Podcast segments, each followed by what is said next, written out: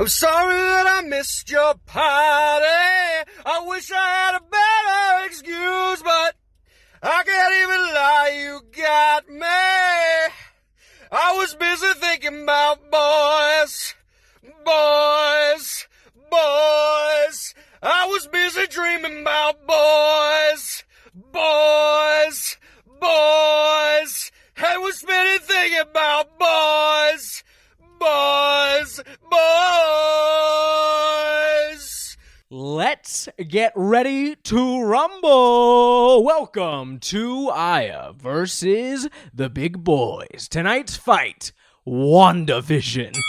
Hello and welcome. My name is Kevin Cookman, resident big boy and ringleader for the matchup of the century. As you very much know, we are struggling in a global pandemic, most of us working from home. Uh, the side effect of that, a lot more free time to catch up on media of all shapes and sizes. We all have movies we know we should have seen by now, but just haven't. Call it the canon, call it the IMDb Top 250, or call them the big boys, the pinnacles of cinema, maybe the most explicitly patriarchal artistic medium of all time. It's time for a bro movie beatdown. Without any further ado, in today's episode and every episode, I am joined by the titular prize fighter herself, Aya Lehman.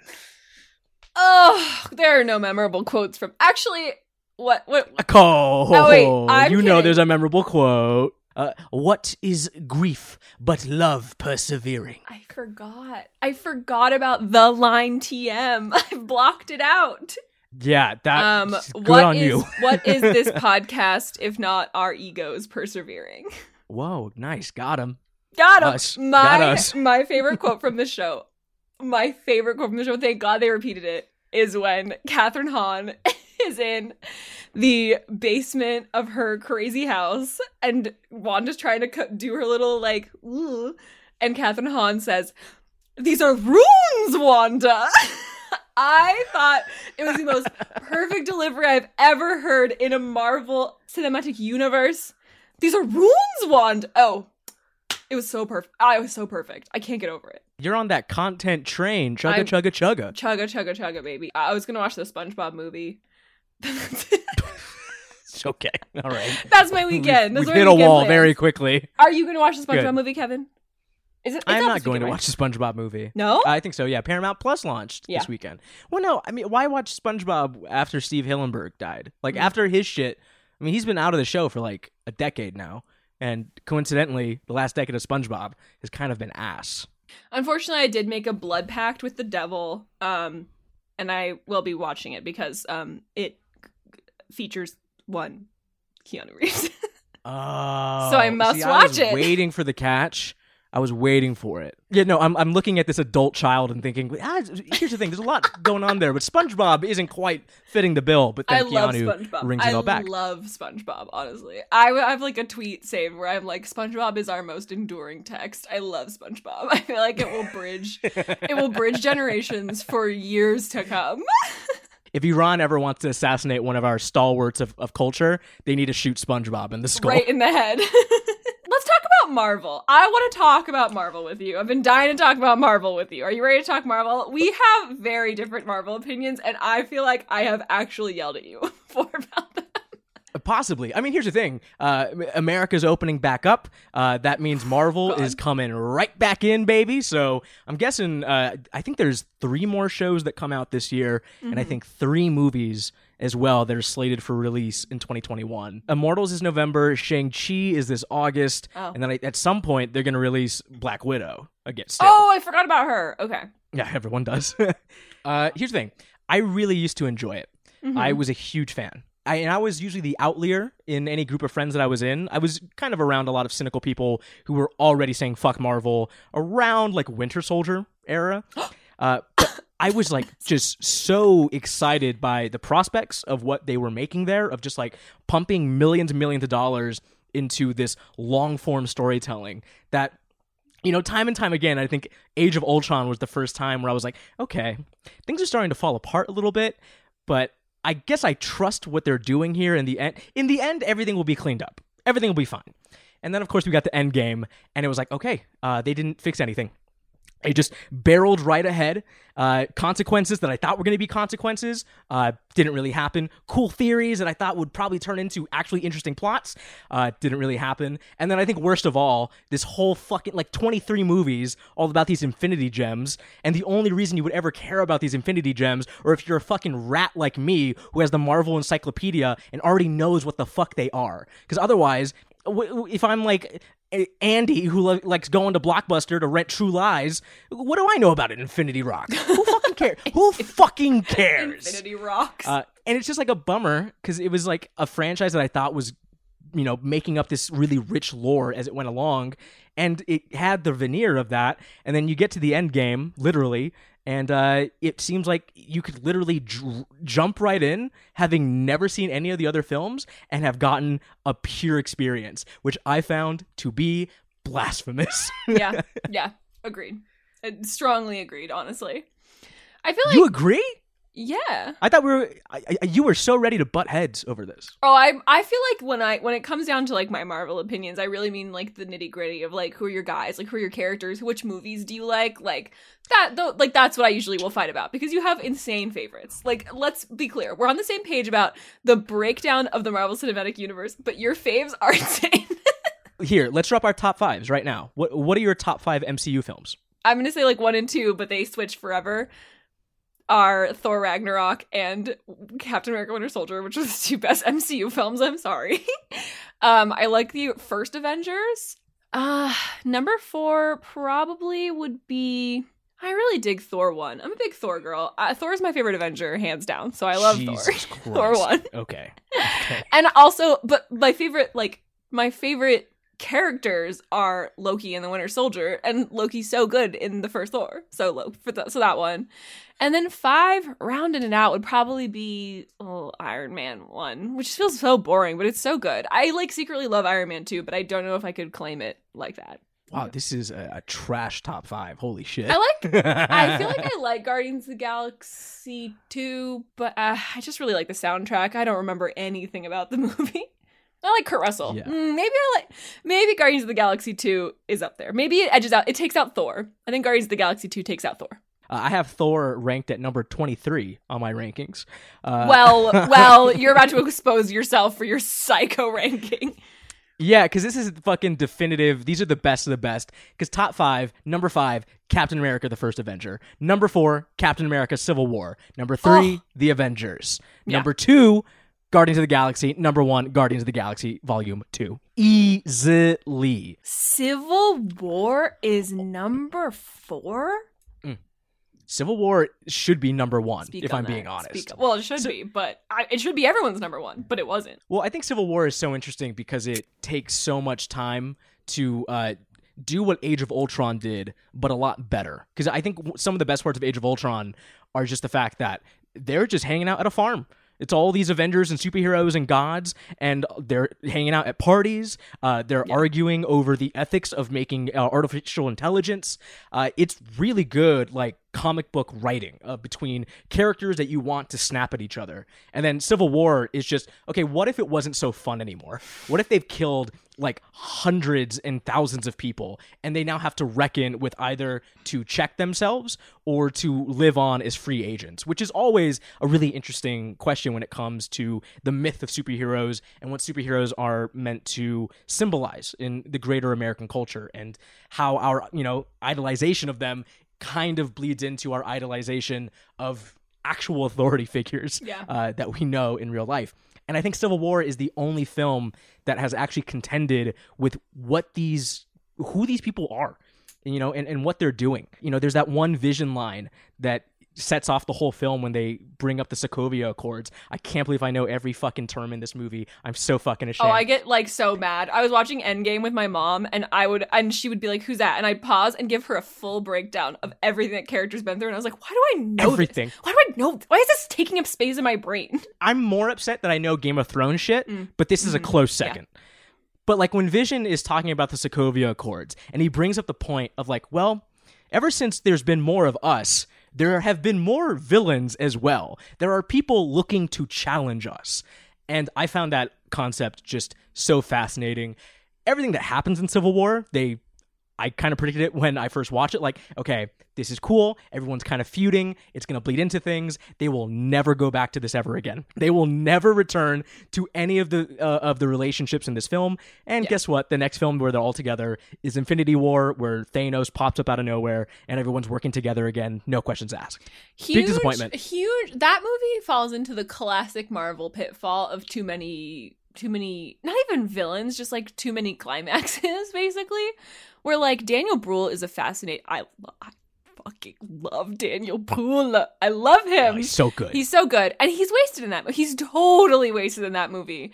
And like, I think he's an interesting. I think that storyline is really interesting. But then they bring the whole like Cap and Tony fighting, which like it makes sense that he's the one doing that. But then the whole his whole backstory, like it's just like a lot of movie. And I remember being like, "What is this come?" And I it came to a head appropriately, but it just took a a lot of moving parts to get there. And you're like, "Oh right, this is like the Marvel goof that they always make." They can't Yeah. figure it out. And it, it happened gorgeous segue. It happened like like it happened perfectly in WandaVision. The exact same problem happened in WandaVision, but it was even more intense because they had it was longer because they had episodes. And you're like, "Oh no." For me, the problem with WandaVision is that I loved WandaVision. I was really into WandaVision until that happened. And the and the second that happened, downhill so fast, but it wasn't like it didn't feel worth it like it does in a Civil War. so when you say that happened, what do you mean specifically in WandaVision? Okay. It's the problem of too many bad guys slash too many maybe it's just too many characters i can't really put my finger on what it is because it simultaneously feels like too many bad guys too many climaxes too many storylines too many characters and like i know that that's kind of like a common criticism of the marvel cinematic universe but i don't mean in that like i really enjoy infinity war and i do enjoy civil war more than i'm kind of giving it credit for because i like the love actually vibe of it all of these characters running into each other for the first time. I really enjoy that. But the problem that that that raises is your the end of your movie gets so convoluted and they cannot figure out how to streamline it. And WandaVision fell into that trap immediately. Like you get the reveal of Kathryn Hahn, who was like totally wasted, and her only real big like the only reason that she was there was to reveal that Wanda is the Scarlet Witch, which like we've all known for the entire time but that's like her only purpose there and so we have like this big build up to her but then you lose the big build up of what's this other guy doing with not shield what are they called Sword. sword God, it's nonsense Sword and shield, absolute baby. nonsense Don't you love the MCU? um yeah it just completely it builds into something really really it had like a really nice build i felt with the format and then all of a sudden i was just like oh my god this cannot end faster. Please end this. It was i thought it was i thought it was a nightmare. I personally thought it was a nightmare. Let's zoom out a little bit, if we okay. If- yes. if we may. yes. If we may. please. Like zoom way out. yeah yeah yeah, okay. You are the TV editor at Merry-Go-Round magazine. a word? This is the first television series that we're ever talking about on the podcast. that's very true. So I think for anyone listening at home, and also for me, why are you the TV editor? Like, what what is your relationship with television? What do you have a design philosophy when it comes to TV? I just love TV. I think I've always really loved TV. And that sounds so like boring. Like I just love TV. But I feel like truly like I need it. In a way that like I love movies because movies feel like a treat to me. I feel like movies have always been a very special little treat for me to enjoy. And TV is just like the basic foundation of me as a person. Like I love to pop on a new show. I love to start a show. I love to not finish a show, which I think is one of my worst qualities. But I just like I love my programs. I love my programs. I like TV so much because I do love character in in my you know, my media. I think that's like a huge part of what I love about watching something is getting to really like dig in with some characters and like a lot of the shows that i love so much are like major character pieces which i feel like most tv is which is kind of funny because i love the show i like binge watched the entire 12 seasons of criminal minds i think there's more now but at the time And I remember watching it and being like, this doesn't feel right for me. And I remember it's because like those characters act like they've never met each other in every single episode. Um, and I was like, this is so wrong, but I'm not gonna stop. The thing about WandaVision is that I do think you really needed more time with Wanda. I think that that's what the MCU has really been failing at recently. Uh, as they introduce more and more characters, they want to give more screen time to each character, but like, why should I care? Do you know what I mean? And like, I really, I always knew I should like Wanda for some reason. I was just like, yeah, yeah, yeah. she seems cool. Like, I, I her power is sick. But like, when Endgame was coming out, like or like Infinity War and Endgame were like happening, I remember there was a lot of talk because people didn't know what her situation was. She's the strongest Avenger, if I'm not mistaken. It's like her and Captain Marvel the strongest Avengers with like a follow up from Thor. And so, I, but like no one knew that because we had not truly seen like the stretch of her power. And so I really like that they decided to go with this because also like her story is so sad, which we learn in the show. And so I I feel like this was perfect like my perfect execution of television where it's just like I get to spend a lot of time with these characters and really understand what is going on with them, which the MCU is not very good at. Like you get that with a couple characters like Captain America, which even then they they always fumble at the end. Yeah, I find this show really odd uh, because I think Marvel's new TV initiative is like a, a weird sort of retconning of all of the times they've skirted over character in, in the past with their films. You know, the funny thing is you look up YouTube Scarlet Witch all scenes and it's 20 minutes out of like seven movies that she's in. Yeah. She's the one that almost beats Thanos and we like barely spend any time with Yeah. her. WandaVision is completely based on this romance between Wanda and Vision. If you look up that montage on YouTube, it's 9 minutes. Like that is all And we get to spend with those two so characters. So creepy. Does it feel creepy to you, Kevin? It feels so creepy to me Like them in general or them in WandaVision? in general. Because I think it's two different levels feels, of creepiness. It's very different. WandaVision feels lovely, and obviously it's creepy for a different reason because she's built this man out of her memories, which is very sad. But like in Civil War, or yeah, sh- he's her keeper basically. Like he's basically created, uh, which is very funny because he's also a very powerful Avenger. He has the powers of an Infinity Stone, and he's like grounded to babysit Wanda. And they're like weird love tension that doesn't actually even appear until Infinity War, right? Like it's Yeah, not I really mean- it's kind of implied in in Civil War what's going on between them, but then you really get it in Infinity War when they're just like in Scotland kissing. Ooh, okay. We'll talk about that in a sec because there's some moments in this fucking show that got me real fucking tilted. Uh-oh. Uh, you bring up that you think their relationship is lovely in this show. I found it horrific and terrifying and completely disrespectful of him. Correct me if I'm wrong, but Vision in the show, and you know, part of the, the whole mystery box structure of the show is that it's really doling out information to you, the viewer, on a very slow basis, Yeah. even though everyone in the show knows what's going on before you do. I find that awful. But Except Vision, right? Because Vision, you're kind of catching up with Vision. Like Vision You're and kinda you are at the same time. Yeah, I think so. Because the weird thing with Vision is that he is this like conjuring from Wanda's imagination, but at the same time, he does have all of the previous Vision's memories, and he's basically a clone. He doesn't like have the, effectively he, no, he doesn't have the previous Vision's memories. Really? Yes. When he's like walking around the town and he sees Kathryn Hahn in her car, he like snaps her out of it, quote unquote, as we learn later. And she's like, You're vision. And he's like, What? And she's like, You're dead. And he's like, I am. And she's like, Oh, uh, Thanos killed you. And he's like, Who's Thanos? Right? Am I right? in the in the in the series finale though he's having that one-on-one with white vision and the entire idea isn't it is that he's bringing up i forgot the name of the ship but the idea of this Yeah. like ancient ship that if you replace all of the wood the rotten wood and you give it new wood is it still that same ship which i think the idea is that like at that point in the series when he's talking to agnes in the car he hasn't quite fully come to his complete senses like everyone in the town is. Because like everyone in the town is kind of in a daze and they don't know where they are but then by the end they fully know like oh my ch- my children are trapped in a house. Please let me go see them wanda.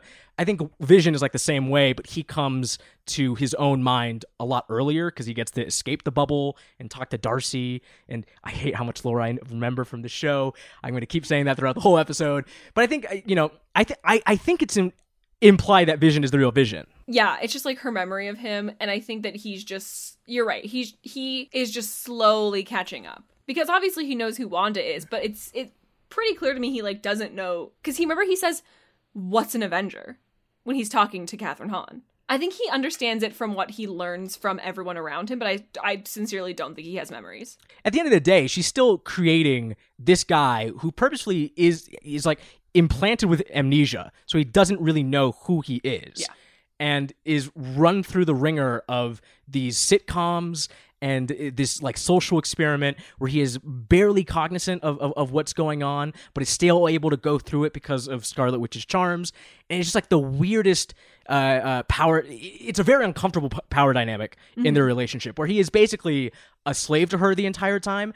Uh, and yet it plays it off as this very loving romance between the two, where their final line is like, you know, we've said good- goodbye before, so it stands to reason. And then she finishes the fucking we'll sentence that we'll say again. hello again it's like romantic, but at the same time, like that entire concept is horrifying.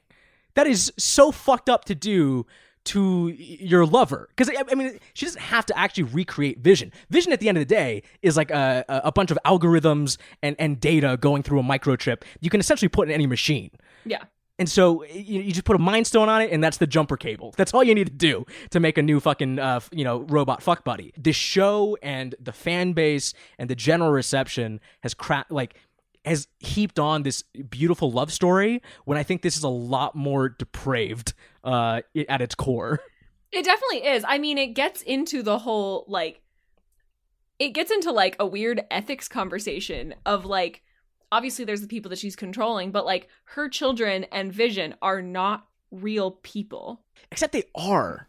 They're not. Well, they're not, but they are though. That's the uncomfortable part. Is that you know it's that whole multi-dimensional multiverse of madness shit. And like because Vision does have autonomy in a way, and uh-huh. so do her kids. Yeah.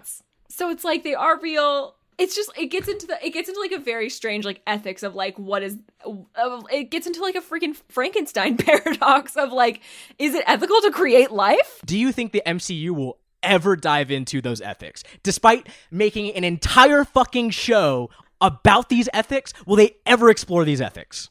N- no. No. Because the end of the program you're supposed to feel very sad that like her vision is being taken from her. And I was sad too. But like obviously they're going to bring because the real vision is now back. The white vision is the real vision. He has those memories. And so she could take him back, I feel. It's upsetting that they let her walk free at the end when she just terrorized an entire city full of people. And they tell her that many times. They're like, these people are being they're taking taking major psychic damage because of your behavior because you're sad. And I get that she's like traumatized and stuff, but like does the MCU think this was a healthy healthy coping mechanism? Like what's the situation? This show takes on so much. We're talking Frankenstein. We're talking I mean like the entire concept of grief. I suppose they think they can write off with what is grief if not love persevering, which is like well, I can't even get I, I can't even wrap my mind around that line because it's like true, but like, are we okay with the fact that this Avenger, like, is trying to heal her grief, which is like very, it's very valid that she's grieving because her life has been a disaster. Are we supposed to be okay with the fact that she is bringing civilians into this and truly, like, it sounds like they are being physically ultimately they will experience long-term damage because of what she did to them in this town. Yes. Is that okay? Like is that okay? Like I, I like and we're supposed to be okay with her being with her walking off being like, "Ah, I'm not the bad guy here." Where she's like, "Am I the bad guy? I don't know." And I'm like, the show thinks she's not. Right? Uh it does it, it doesn't think that she's the bad guy, and then you have the post credit sequence where she's reading that Doom book or whatever. Yeah. Uh, and the whole idea is that that book is going to open up multiverses, and you know, Right. That's the weird thing with these with these with these shows and any of these movies too is that like I feel like part of the key lore of any of the actual products themselves are the interviews that surround the product. And so, like when Kevin Feige says leading into WandaVision, by the way, this directly sets up Doctor Strange sequel. Then it's like, oh, okay, now we're just looking out for that. Now we're just doing that. When Paul Bettany goes, oh, I'm acting in a scene with one of my greatest acting heroes, that suddenly becomes key lore of things to look out for. Uh, when fucking Elizabeth Olsen goes, oh, we have like a Luke Skywalker grade cameo, that becomes a thing to it's exhausting. The answers to each of those is that Paul Bettany was talking about himself as White Vision. That's the actor he always wanted to work funny. with. And then Elizabeth Olsen was talking about Evan Peters uh, showing up as Quicksilver. Okay. I thought you meant something later. Okay, yeah, that makes sense. That was funny, but ultimately it means nothing. What a waste. right? What a waste. It feels frustrating that like to start this show that has a lot of promise. I felt it showed a lot of promise. And then I sit there at the end of the show and my first thought is, oh darn, I wish that I knew this was going to be about Captain Marvel. I would have studied up on Captain Marvel more. Either go all the way where I need to know every piece of lore out there or just give me my standalone show. Having I, I don't know how I feel about this carrying so much weight in the MCU, but I guess it's good ultimately. I, I, I, I don't care. I don't. I, oh. I, I, I don't care. I because it's, it's. You have. Here's the thing. I think the point where I officially dropped out of the MCU, if you want to go back to like our our MCU uh, like overall talk, when Spider-Man: Far From Home followed up Endgame, Endgame being this end all be all the world has changed everything is going crazy the ramifications of what has just happened at the end of this film will bleed into years to come Yeah. and then you follow it up with a Will road trip comedy where all of the trauma is treated as a joke and i'm just like okay fuck it fuck it dude if we're not going to take any of i've watched 23 films of you guys making up bullshit and like really hoping that we clasp on to every bit of character, every little plot point, every this, every that. And then moving forward, we're just going to ignore things. It felt like such a waste of my time as like an actual superhero fan. I've loved superheroes. I love Marvel. Marvel's my fucking thing. Ever since I was a kid, I love playing with the figures. I would do little comic books with a digital camera. I would get the action figures and have them like do little storyboard things. It was my favorite thing to do. And seeing these movies was like seeing those little comic books that I made actually come to life. Things that I never thought would fucking happen. And then it's like a weird, you know, you I, I felt like I got played. Because, you know, you look at Endgame and it's something that really implores this sense of gravity of like, take me seriously. And then moving forward, uh, I felt like I was just getting wedgied by the, the same jock. it was such a bummer. And I feel like WandaVision is the exact same thing in that it's doing what all of the fucking Russo brothers uh, Avengers movies do, where it's just ignore previous uh, consequences entirely. Like I think the most annoying and I think like downright like reprehensible thing that WandaVision does is that it goes back in time in her backstory to create new traumas even though she still has shit that she has done that she still needs to atone for. Like the fact that this goes back into Civil War and that whole grief is, is love persevering scene. That takes place in Civil War after Wanda has blown up an apartment building in Africa. She has killed dozens of people, dozens of innocent people with a suicide bomber that she threw into the building. When she's feeling down and out in that film, it's cuz she killed innocent lives. And then we go in this flashback and they rewrite it as her grieving over Pietro, which is so weird.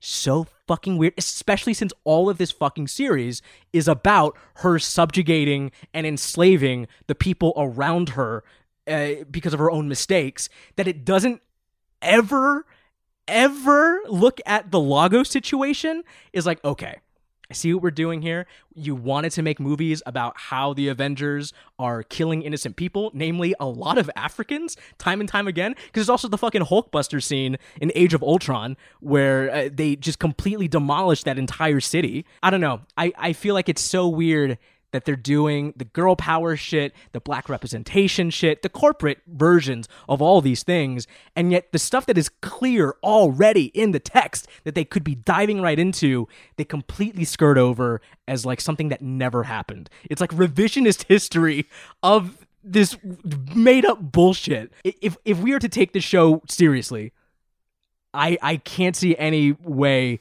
where I can if it's not re- if like the creators aren't really looking at the lore seriously. Marvel always gets me in a weird tiffy where like I feel like the point of it is to get deep in the weeds of what it's about, but then as soon as you do, you figure out that you've thought about this more than the creators ever did and then you just feel fucking stupid and you do what I do right now where you launch back all of your critiques because it's like okay none of this matters. But then you find something in your brain again that's like wait a minute this does kind of matter because these are the most popular things of all time and like the messages that these are sending about uh, authoritarianism and what is actually right especially what Wanda fucking does you know it's are are you similarly caught in this in this like mental death spiral or am i is this my my pandemic neuroses acting out Um, I I'm gonna say both. I will say both. Cool. I think because I feel I do feel like I mean what my brain always comes back to is like, and the reason Marvel gets so close to being fun and then d- just blows it. And you got in there a bit with like the authoritar- authoritarianism. They love to make up something that is the bad guy instead of like the government. Do you know what I mean? Like sword, sword. I can't say that word. Is suddenly sword sword because I, I feel like I need to say the W sword sword sword sword. oh my god what the I fuck don't know. Sword is your bad guy in this movie. All of a sudden, even though literally it's this guy who's like, she's hurting all of these people and she's very dangerous. Um, we should probably do something about that. And the FBI is like, no, no, no. Let's leave her be. You're like, it's that thing with Marvel, which is I love. I love. Uh, sorry, Winter Soldier because it's basically like you should. Re- it's basically like you should reevaluate the fundamental like pillars of your government of those around you who have the weapons, who have the money, who are telling you what to do, you should reevaluate all of those. You should look deeper into that because they are all sourced from the same evil. but isn't the ending of winter soldier ultimately okay all the resources that the nazis had now the americans have it and we're gonna do a better thing with it Exactly. You get to the end and they're like, "All right, this all this like weird like surveillance equipment that's worth billions of dollars. Well, it's good actually cuz Captain America's got it now. Nick Fury's got it now and you're like, "Oh, so it's it's like it was just a matter of like who's got the terrorist weapons." and that's what this does again where it's like oh this guy with sword is like he's revealing himself to be like not actually after Wanda's best interest. And it's like why should we be looking after Wanda's best interest right now? She's terrorizing a city full of innocent people. And the FBI guy is like hmm no we should protect her. We should protect the most powerful avenger whose powers are unchecked and un- incomprehensible. Yeah, I mean, Marvel has been doing this a lot recently, where their villains, as of late, are either radicals or or, or cynics. Uh, and you know, I, I feel like the F, the the head of Sword in this in this show brings up an incredible point uh, where like Monica Rambeau comes in trying to take control of the operation, and he goes, "You haven't been here in the last five years. There's like no, we don't have the luxury of optimism. We can't assume." That Wanda has the best intentions here, and it's the same fucking thing with uh, Killmonger in Black Panther. Oh my where, like, God, yeah. Literally, Black Panther is about the feds like killing black radicals, and like that's the whole thing too with the MCU is that they keep killing the villains. Like it's never about reformation. It's never about can we do something with you. Can you think of a, a living uh, Marvel villain? Like it's they all get systemically slaughtered. And then you have Bucky Barnes, who, like, God bless him, we know he's just misunderstood. But, like, literally, they're just like, wait, wait, wait. He's misunderstood. And everyone's like, oh, never mind. He's on our side now.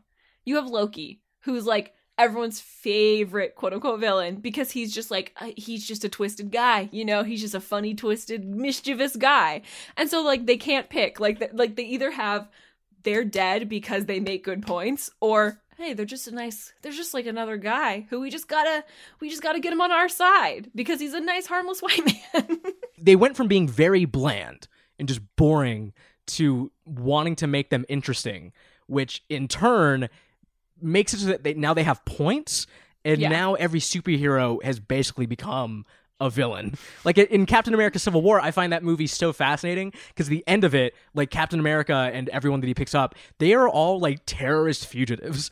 Like they are all like hell bent on no oversight from the United States government. No, not even the United States government. No oversight from the United Nations. They will operate independently and freely as their own self judging unit, which is uh, no good. You don't want that ever. the bad guy in that movie is literally just a dude who's like, "Hey, I'm just going to be I'm just going to get revenge on the people who murdered my entire family." even him, Zemo, is like in with Killmonger, in with this fucking sword guy. They are all these dudes that have incredible points about the misuse of power amongst these superheroes, and then they are ham-fistedly written into these decisions, like these evil decisions that these characters, based on what they've previously said, would never do. Like Killmonger suddenly killing people in Wakanda. Like that is not what that.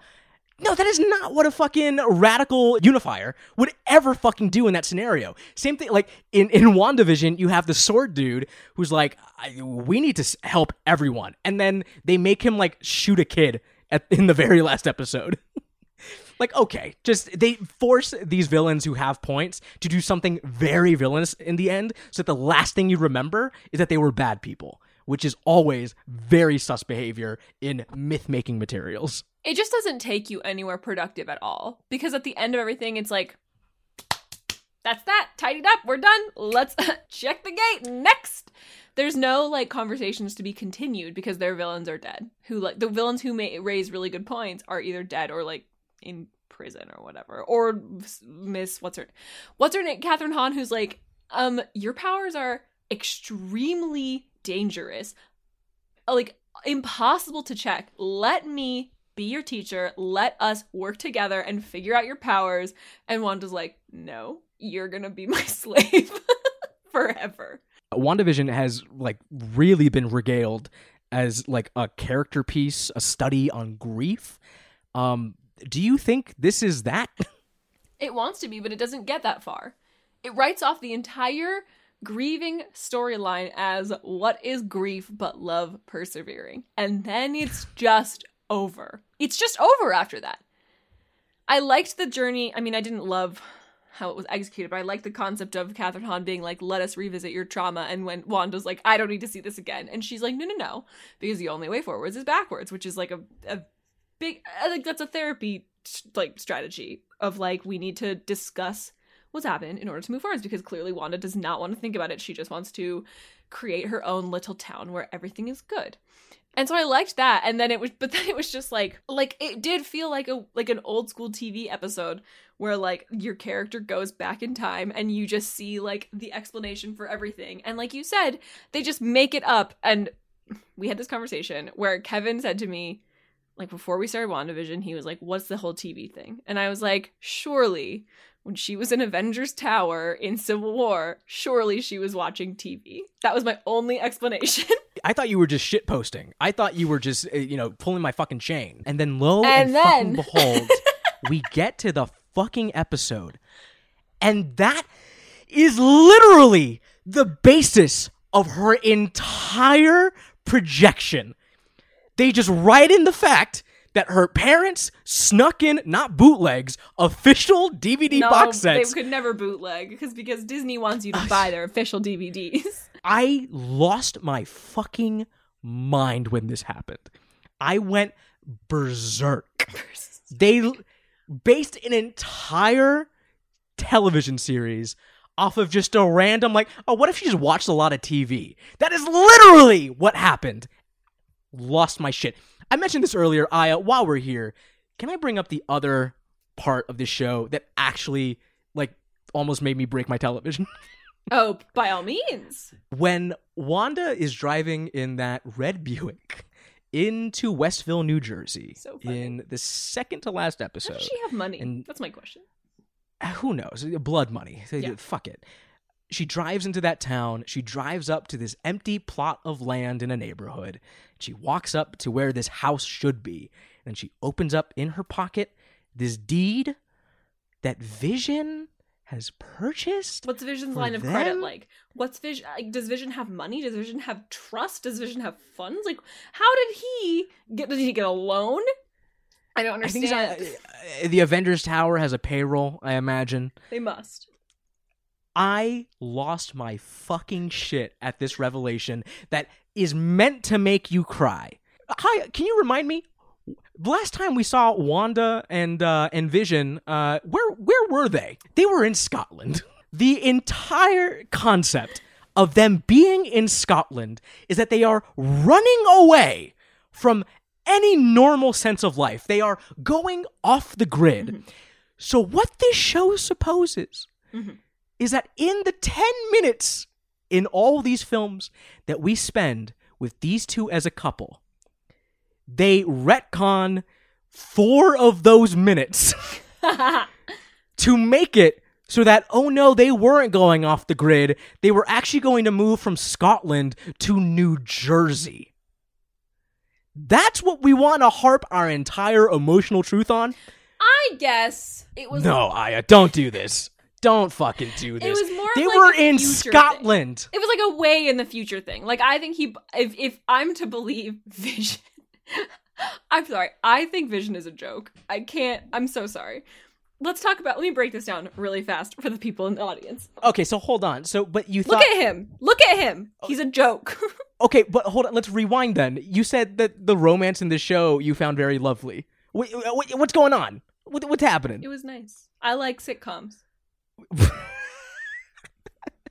So this was just like So a, like, the a pure like yeah. like beast brain level. You just yes, like the feelings soft. it was giving I like you. the first in the first like three or four episodes when they're just purely being Wanda and Vision that are in love. I was like, this is lovely, good for Wanda. And then of course you learn the depths of what's going on, and you're like, this is terrifying. this is very strange. This is strange behavior. I liked Vision more in the program. I thought that he was interesting, but um. I think Vision. I can't. I cannot explain why I think Vision's a joke. He's a red man. I can't get past that. He's not real. He's not real. He's not a real person. He's not. Is he capable of feelings? I understand why he would be capable of feelings. He's not real. Is he real? I, I don't. It's Paul. It's Paul Bettany in red paint, dude. I. he, I don't- They give him good writing. He flies around. He can fire like gem fucking spirals out of his forehead.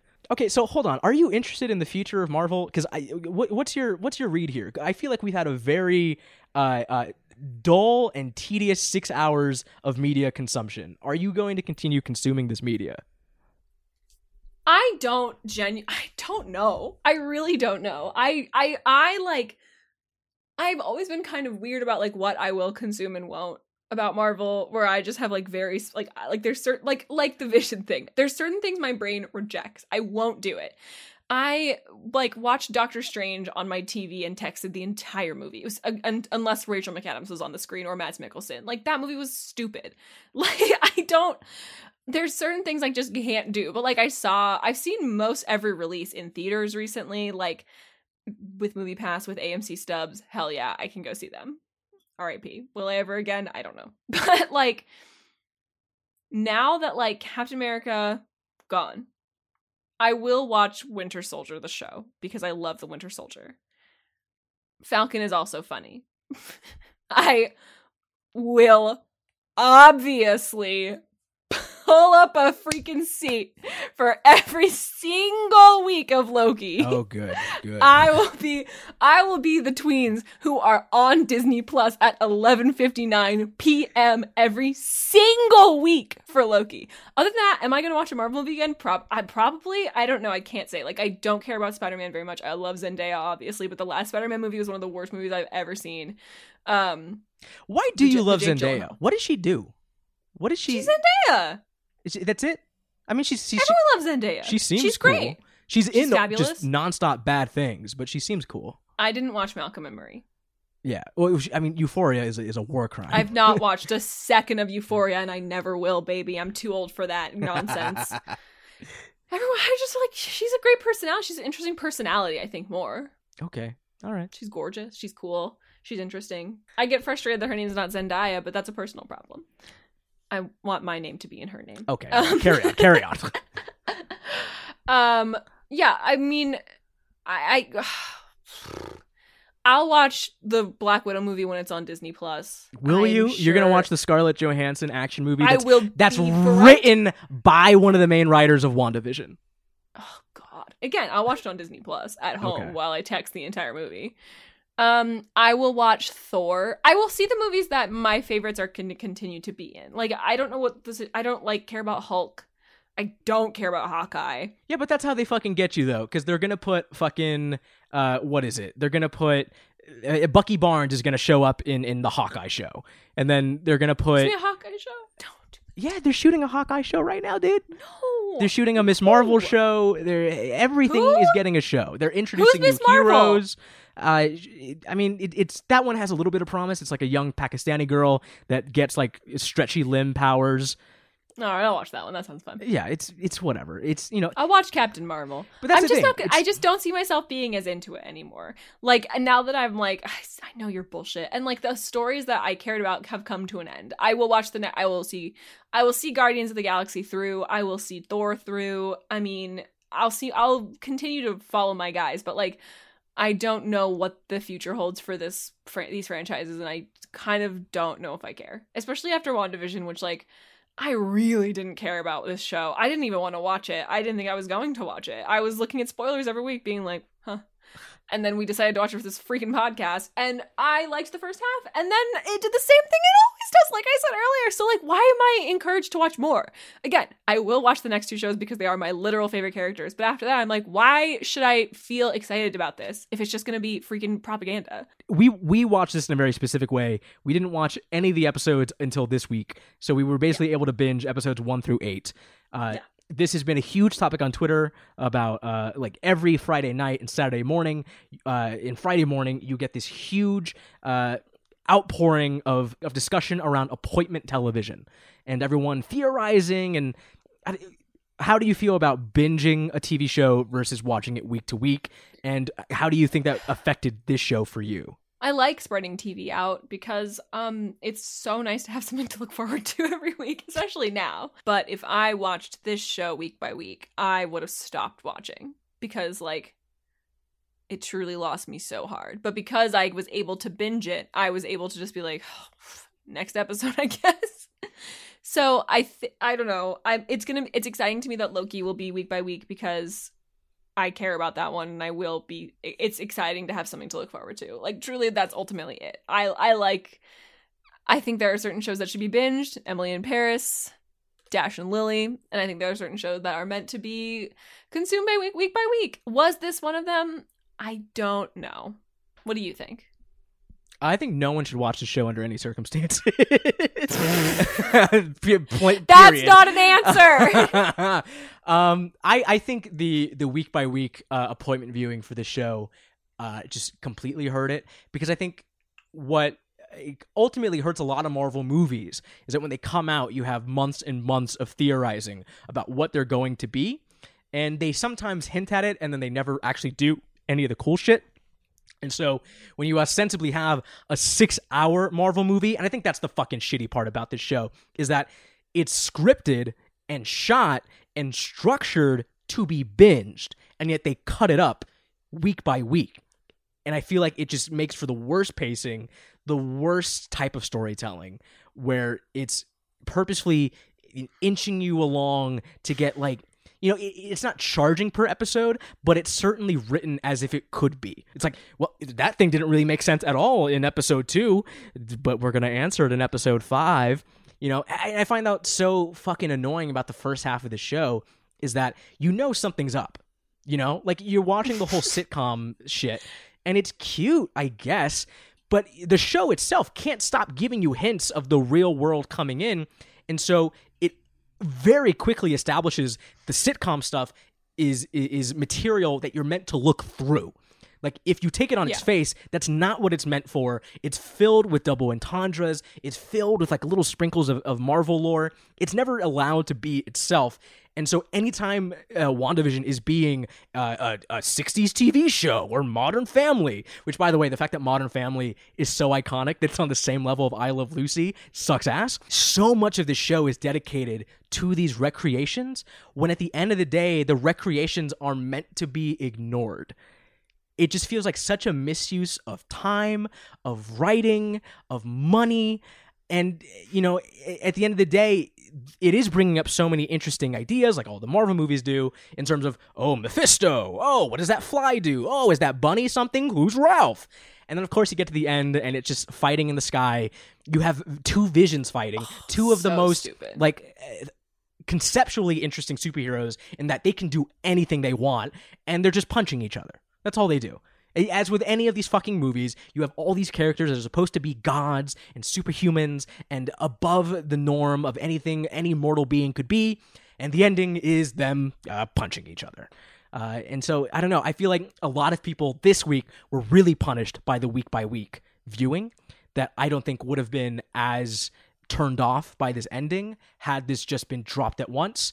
And you could, I mean, that's that's the annoying part too is that there will also be this sort of discourse around the fact that like well i mean if you're theorizing about the show you can't really blame that on the show that was you laying your expectations on it which i think is bullshit when literally literally the show itself is inviting you to theorize It's about what is happening you. no, there's that whole meta element of of the FBI people and the sword people. They the only way they know what is happening is by watching the show that we are watching, which is this weird self-reflexivity that kind of took me back to Civil War. And I thought, okay, this is an interesting thing they're doing. And then they completely, as with any of these films with anything cool happening, they normalize it and they take out all of the coolness of it and all the magic of it by being like like at, at one point Randall Park's character is looking at the television screen and he's bored. Like are you fucking then what are we supposed to do? What do you mean? You're watching an Avenger create an alternate dimension that is being broadcasted through a television set. You're gonna sit there like, oh man, I guess they're in the '60s now. I don't, I don't know why they do this. I don't know why everything isn't cranked up to 11 in these shows, dude. And I, I you know, and I think that's what people expect. It, this is a crazy, weird concept for a show. I'll give it that. It, it's, it's a big swing, and I think fans, you know, you set like viewers up for that. Yeah, they're gonna try and match you and theorize and try and come up with a better show than what is ultimately piecemealed out. I, I don't get it. I don't know why they're playing so conservatively every one of these fucking movies. that's the problem. That's thank you. Perfect segue into my favorite point about Marvel, which is that like the reason that Marvel sucks, which I don't think is necessarily true. Like I do have a lot of fun with these things and I feel like I'm swinging back and forth. But I feel like that's the problem with Marvel is that I'm always going to be swinging back and forth. I'm never going to land on like this fully sucks or this is fully good. But the problem with Marvel ultimately is that it's all being made for like massive consumption, mass consumption. Like they want my mom to watch this. They want my dad to watch this. They want my little my little cousin to watch this. They want my 40 something year old cousin to watch this. They want everyone to watch this, which makes everything watered down, which is not to be like critical of like whatever. Maybe I am being critical of like mass media, but like I mean, you did say that we were all getting dumber last week. am I wrong? Tell me I'm wrong. This uh, show literally, this show proved my point.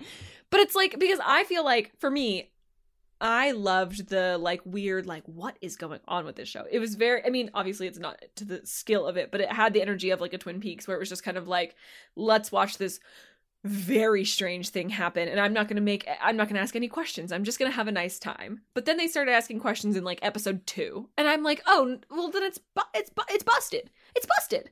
The first half of the show like the first maybe 3 episodes where they are like sincerely going hard on the we are in a 60s sitcom. Before anything else is introduced that should have been the first 15 episodes. That should have been like that should have been 6 episodes out of 9 that just they should have gone through six decades or whatever with like very little outside interaction and then you give me everything for the last three episodes maybe You, you do the actual Tenet thing of like, all right, I'm going to go through the movie forwards, and then we're going to go through the movie backwards. Yeah, like explain everything to me at the very last minute so that I can enjoy like what is going on and give really tiny hints. But instead they were like, all right, we'll do this for we'll do this for one and a half episodes. We don't want you guys to be bored with this whole like I love Lucy gimmick, and then they just whack you over the head with it. And I think that that's really boring. But I and I think that that's the problem with Marvel, and that's like my always what I come back to. I always come back to Thor Ragnarok, which I love that movie, but I think that it would have been so much more fun if the Hulk was a surprise. But Marvel could never make the Hulk a surprise because they wanted the money of having the Hulk in this movie and all the trailers. And that is the ultimate problem with Marvel is they're never going to be able to give you an actual interesting surprise or premise because they have to capitalize on every single aspect. And that takes me back to like I think about Winter Soldier, which is like a perfect movie. Oh my Maybe god. but I love Winter Soldier because I love the like reveal of who the Winter Soldier is.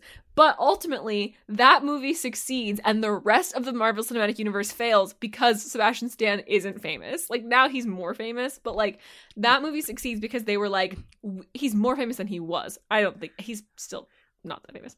But like that movie succeeds because you're not told who the bad guy is. You're just given kind of like an idea of the bad guy. And then all of a sudden they're like, oh, it's his childhood friend. But because Sebastian Stan isn't a huge actor and they didn't make too big of a deal of him in the first movie, At all. they were able to keep that a secret and to keep it like, oh, remember this guy? He's a bad guy now. But like, that's when the rest of the Marvel Cinematic Universe fails, is because Bucky is a huge aspect of Captain America. He literally is the catalyst for the entire third film because Captain America th- risks it all for him. But like, that's hardly even really looked into at all because he's not like no shade to Sebastian Stan. I think he's very sexy. He's not that famous, and Marvel's like, "Mm, we can't really make money on this guy. Let's throw in, let's throw in Iron Man. You know what I mean? Like, let's throw in uh, Spider Man's gonna be there too, and um, oh, we got Black Panther. Throw Black Panther in there too. We're like the real. Like the nitty gritty of Civil War is that Captain America's best friend who murdered Tony Stark's parents is back, and he's like, I pick him. I pick him always. Yeah, but And I mean, it's nothing. Well, I think it's even nothing from the get go, though, is the issue. Like, it's not just like, I think you need to throw in these other superheroes, though, because, like, in the first Avenger, when Bucky is introduced, we have like seven minutes with this fucking rando. Like, at And there's a bunch of other dudes there. who are like the whole closer Howling friends with him. The whole Bucky situation is doing.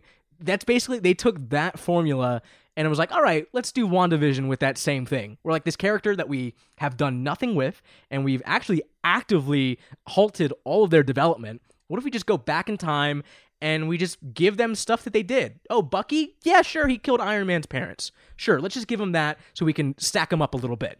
Wanda, uh, she was actually sad about her brother this whole time and not the fact that she's a mass murderer. you know, just put those in and uh, shoo shoo. A question though about your structure for this show though. Let's say you go through the first six episodes of just the TV parodies. Would you not be annoyed by knowing that if you're in episode three, that like, yeah, yeah, I mean, this is fun and all, but in episode seven, they're gonna answer everything anyways. Like, isn't that like a specter on the horizon that is sort of ruining the point of of like the the, the, weird beekeeper and everything freezing and stuttering? Is the fact that like you could try and figure it out, but you know, you know, it's just gonna answer it anyways. So why bother imagining it?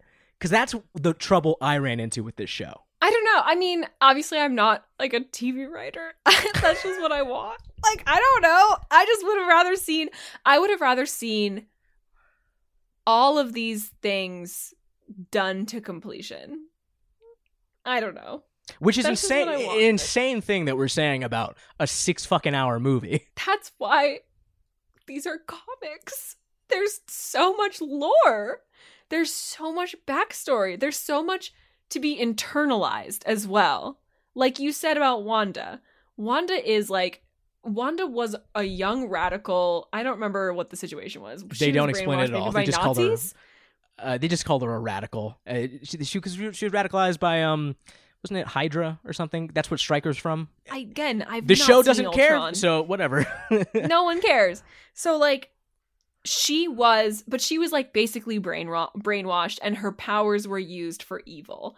And then she snaps out of it question mark when um p8 when uh, aaron taylor johnson dies and she is good suddenly with the avengers. And she's just like yeah sure i'm in now.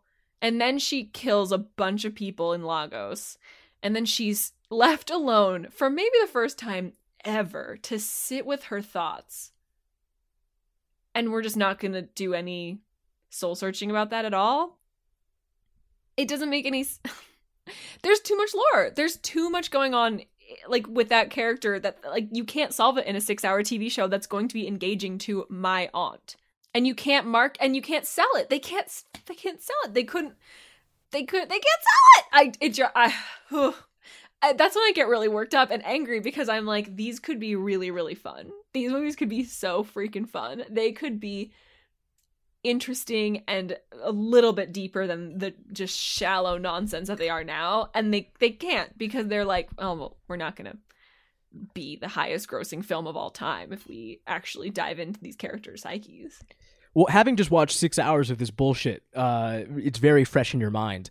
Uh, do you have any new uh, feelings towards any of the Scorsese-based uh, sort of idea around these movies being like wow. just disposable theme parks, uh, theme park rides? Like, is, is this wh- where do you lay on the side of history now that you've gotten like a fresh brain injection of this? People are taking this show very fucking seriously on the internet. They are. There was a tweet that went around on February 21st uh, from Ezra Klein, a, Okay. pr- a pretty big thinker in the American cultural space, unfortunately. He went on a, a small thread about WandaVision that drove a lot of people insane, but drove a lot more people into like a unifying cry of, yes, this is actually a masterful piece of uh, technological uh, uh, entertainment. Uh, so Ezra Klein goes, I still kind of can't believe Marvel actually made WandaVision. And even more so, they pulled it off so well. What were those pitch meetings even like? One thing Marvel does way better than the other nostalgic IP entertainment plays out there is treat the familiarity of their characters as capital they can spend down on more experimental and ambitious stories and aesthetics. It's hard to imagine you'd get Thor Ragnarok or WandaVision greenlit without familiar characters at the core. The scripts would just be too alienating and weird for studios to take the chance. But at the same time, it's not like what Marvel is doing is normal for those companies. Even just within Disney, look at how much safer the expanding Star Wars universe has played it, at least so far. I know there's some weird contractual issue that makes it so Marvel won't make a new Hulk movie right now, but someday that will end and a horror movie based on the Immortal Hulk run would be so, so great. That's Ezra Klein, opinion columnist for the New York Times. They're never gonna do that, bro. Yeah, they're never going to make that shitty Hulk horror movie. Can you imagine the pitch meeting for WandaVision? Because I feel like I can pretty vividly picture what that's like. Mm, speak on it. Uh, okay, uh, we have a few characters uh, on the margins that we haven't really explored very much. Uh, look at this Wanda Maximoff. She's uh, a war criminal, but also a victim of war. Her parents, dead. Her brother, dead. Her husband, dead. So, what if she uses her powers to bring it all back to life? And while we're at it, we'll create brand synergy by making the entire show about how delightful it is to lose yourself in television. We'll make a show about how great it is to love TV as our first Marvel TV show. Folks, money? And then Kevin Feige just like finishes his like fucking and just comes all over it and uh, loves it. Loves it so much. I feel like that's the pitch meeting. That sounds about right. Yeah, sounds about right. Sounds pretty. I mean, I don't think easy. there are even pitches. Are there even pitches anymore, or is it just kind of like here's what we kind of chugged out, and you take take it, and and the director's like, yeah, sure. I feel like a lot of the refutations around people who critique Marvel uh, is the whole let people enjoy things uh, come back. The entire this is just fun. Uh, this sort of media has been around forever. Uh, this is just our current version of it. And then there's also that clip going around that was reinforcing the fact that the success of these types of properties and these types of movies, they ultimately fund smaller, more interesting uh, uh, projects in the end on one hand, I would love for these to just be fun things that we are able to kind of waste our time with. Um, but I think what the response to WandaVision has taught me is that we are dying to make this the new canon. We really want the Marvel movies to be not only our new big boys, but to take over the mantle of what big boys were before, which, which, We've talked about a lot on the show the whole idea of destabilizing, the idea of the canonical big boys. But it seems like now we're doing it in a very Amazon's doing the good thing type of way. I don't think I think the concept of like this gives uh, giving your money to Disney only gives Disney more money to make more stuff. And you should feel good about giving your money to Disney because it funded WandaVision. And I'm like there there was an employee who died in her car in the parking lot of Disneyland because she could like she was unhoused and she was making like $12 an hour and standing on her feet all day with no health insurance. They just fired all of their parks employees. I know so many people who were laid off in the middle of COVID and I'm supposed to be like, "Yay, WandaVision." Quirky content is getting funded. Thank God. I'm just gonna shut up and eat my fucking gruel and just like just like move forward with my life. I mean, obviously the box office receipts are reflecting that these movies are the culture. Um, the Nielsen ratings on WandaVision proved this is the most popular television show in the world. And what I figured out uh, is that it, it seems like not only are these things getting more successful, uh, but we we are really uh, we are eat we are eating that gruel, baby. Like we we we we are licking our little piggies, our fingies. We want more and more, and I don't know. It gets a little nefarious when you really look at what these movies are actually are, are doing. It's weird. It's weird. Military propaganda. It's weird. Uh, yep. WandaVision. I will say, I thought the third episode uh, was kind of dope. I did like it. The whole one where it's What set in the, set in the 70s. She gives birth to two children uh, in the course of a single day. Everything coming together in terms of, oh, we want to make a weird show. Oh, we want to make kind of like a, a scary show. We want to make a comedy. And we also want to make an homage. I, I felt like all of it kind of convened together when like that stork magically conjures up in the background of the Yeah. frame. I was like, what the fuck is happening? And it never that's one of the few things in the show that never gets answered. Like why is there a random stork that gets popped up out of the blue? It's good. I like that. Just random animals. More of that, please. Well, you know, storks, Huh? baby making. Who do you want to make babies Nope. with? Ooh, real fucking hotties. Aya Layman. Oh my god. Are we done talking about WandaVision? Do you I- feel done talking about WandaVision? I desperately want to be done talking about WandaVision. Wow. Aya Layman, who was the hottest of, not the flick, of the series in WandaVision. Uh, my honorable mention is Paul Bettany. Is my honorable mention because I found him uh, repulsive. Seems too cruel because I don't think he's ugly. I just felt every time I saw him, um, I felt unpleasant, and I don't really care for. I didn't really care for him. What- As I said, Vision is a joke, but now I think he's charming, and I find him handsome in real life when he wears those weird glasses. Didn't you tell me a weird story about him though? Isn't he like a? Isn't he like w- like Hmm. way too game to kill a woman? Mm, Allegedly. we shouldn't get into that on the pod. Okay, all right. He's very good friends with Johnny Depp. Um, and some text messages from Paul Bettany were used as evidence in certain trials having to do with Johnny Depp, and they were damning. Um, anyways, he also has a very cool love story.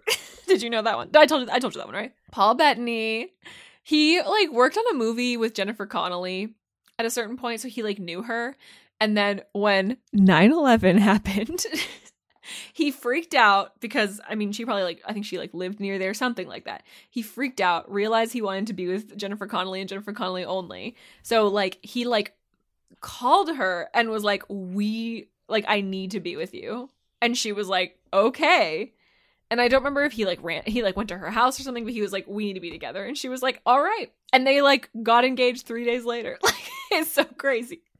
And they're still together. Love that for them. She's so gorgeous. Um, number three is Randall Park. I think he's very cute and he is very charming and he's a good actor and I think he's very funny and I always get excited when he's in things. I think he's good in Ant Man.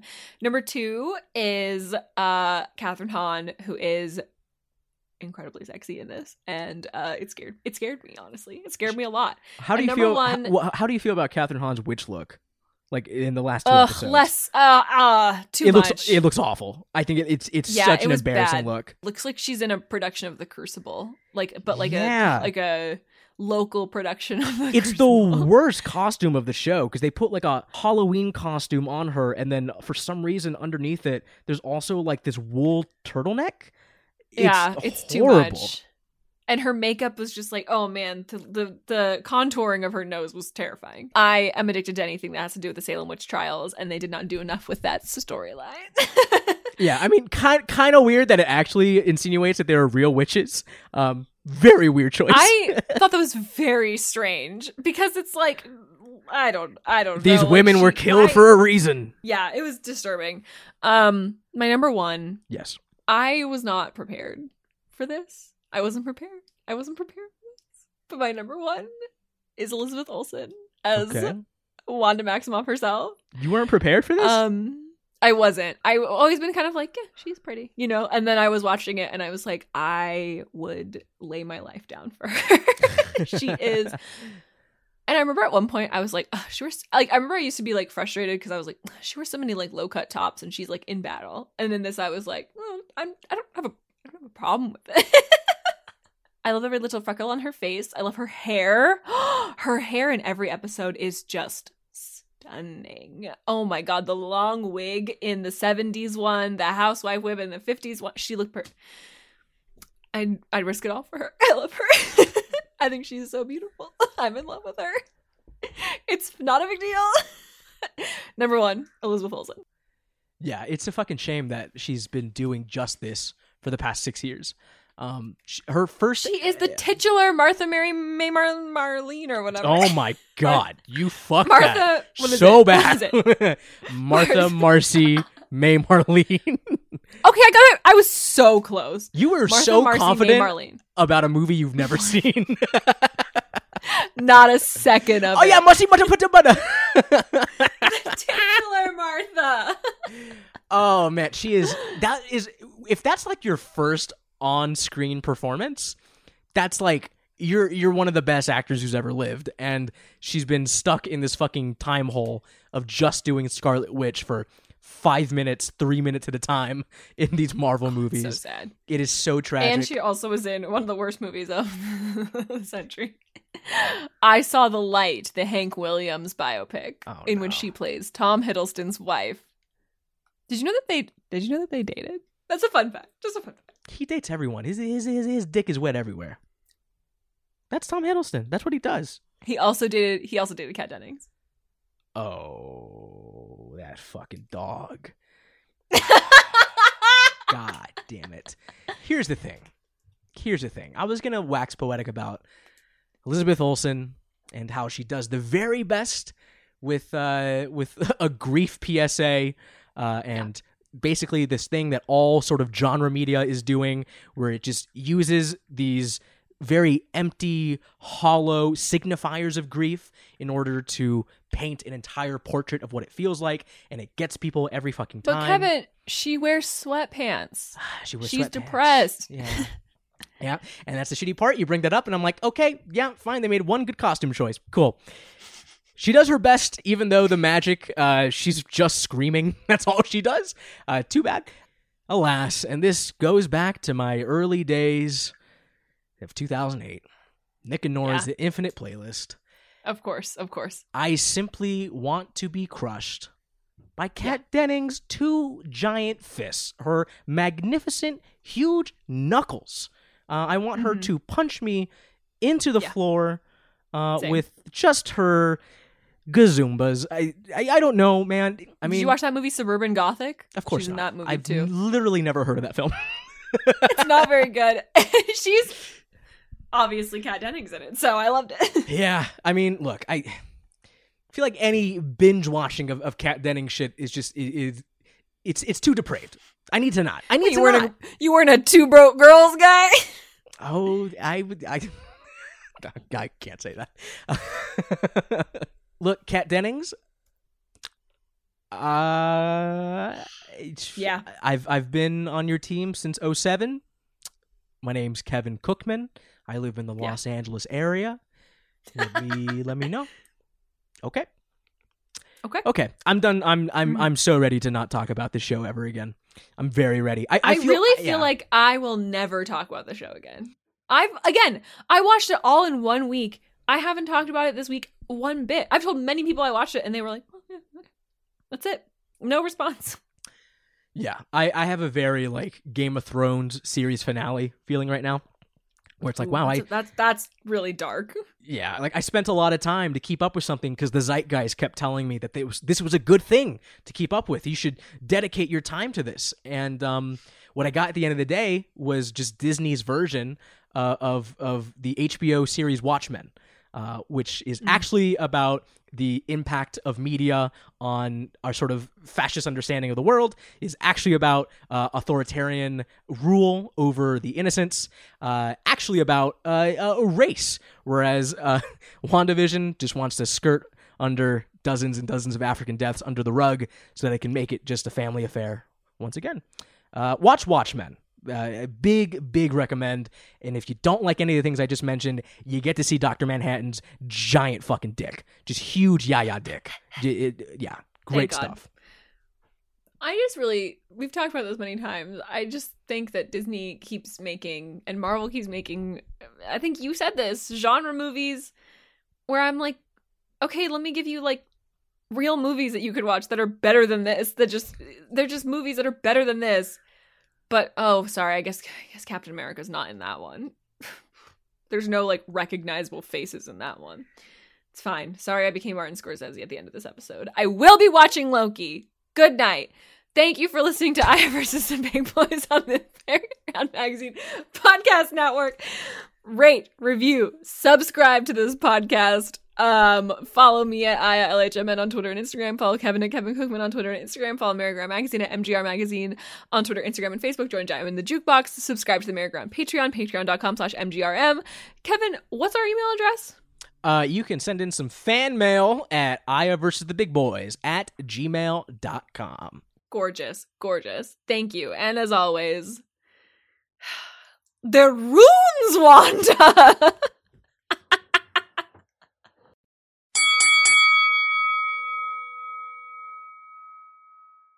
Don't be mad, don't be mad at me. No, no, no, no. Darling, I can stop it. Even if I want it. Don't be mad, don't be mad at me. No, no, no, no. I miss what you were saying. I was miles away. Don't be mad, don't be mad. Never got a choice. I was busy thinking about. Boys. Boys. Was busy dreaming about boys. Boys. Boys. I was busy thinking about boys. Boys. Boys. I was busy dreaming about boys. Boys. Boys.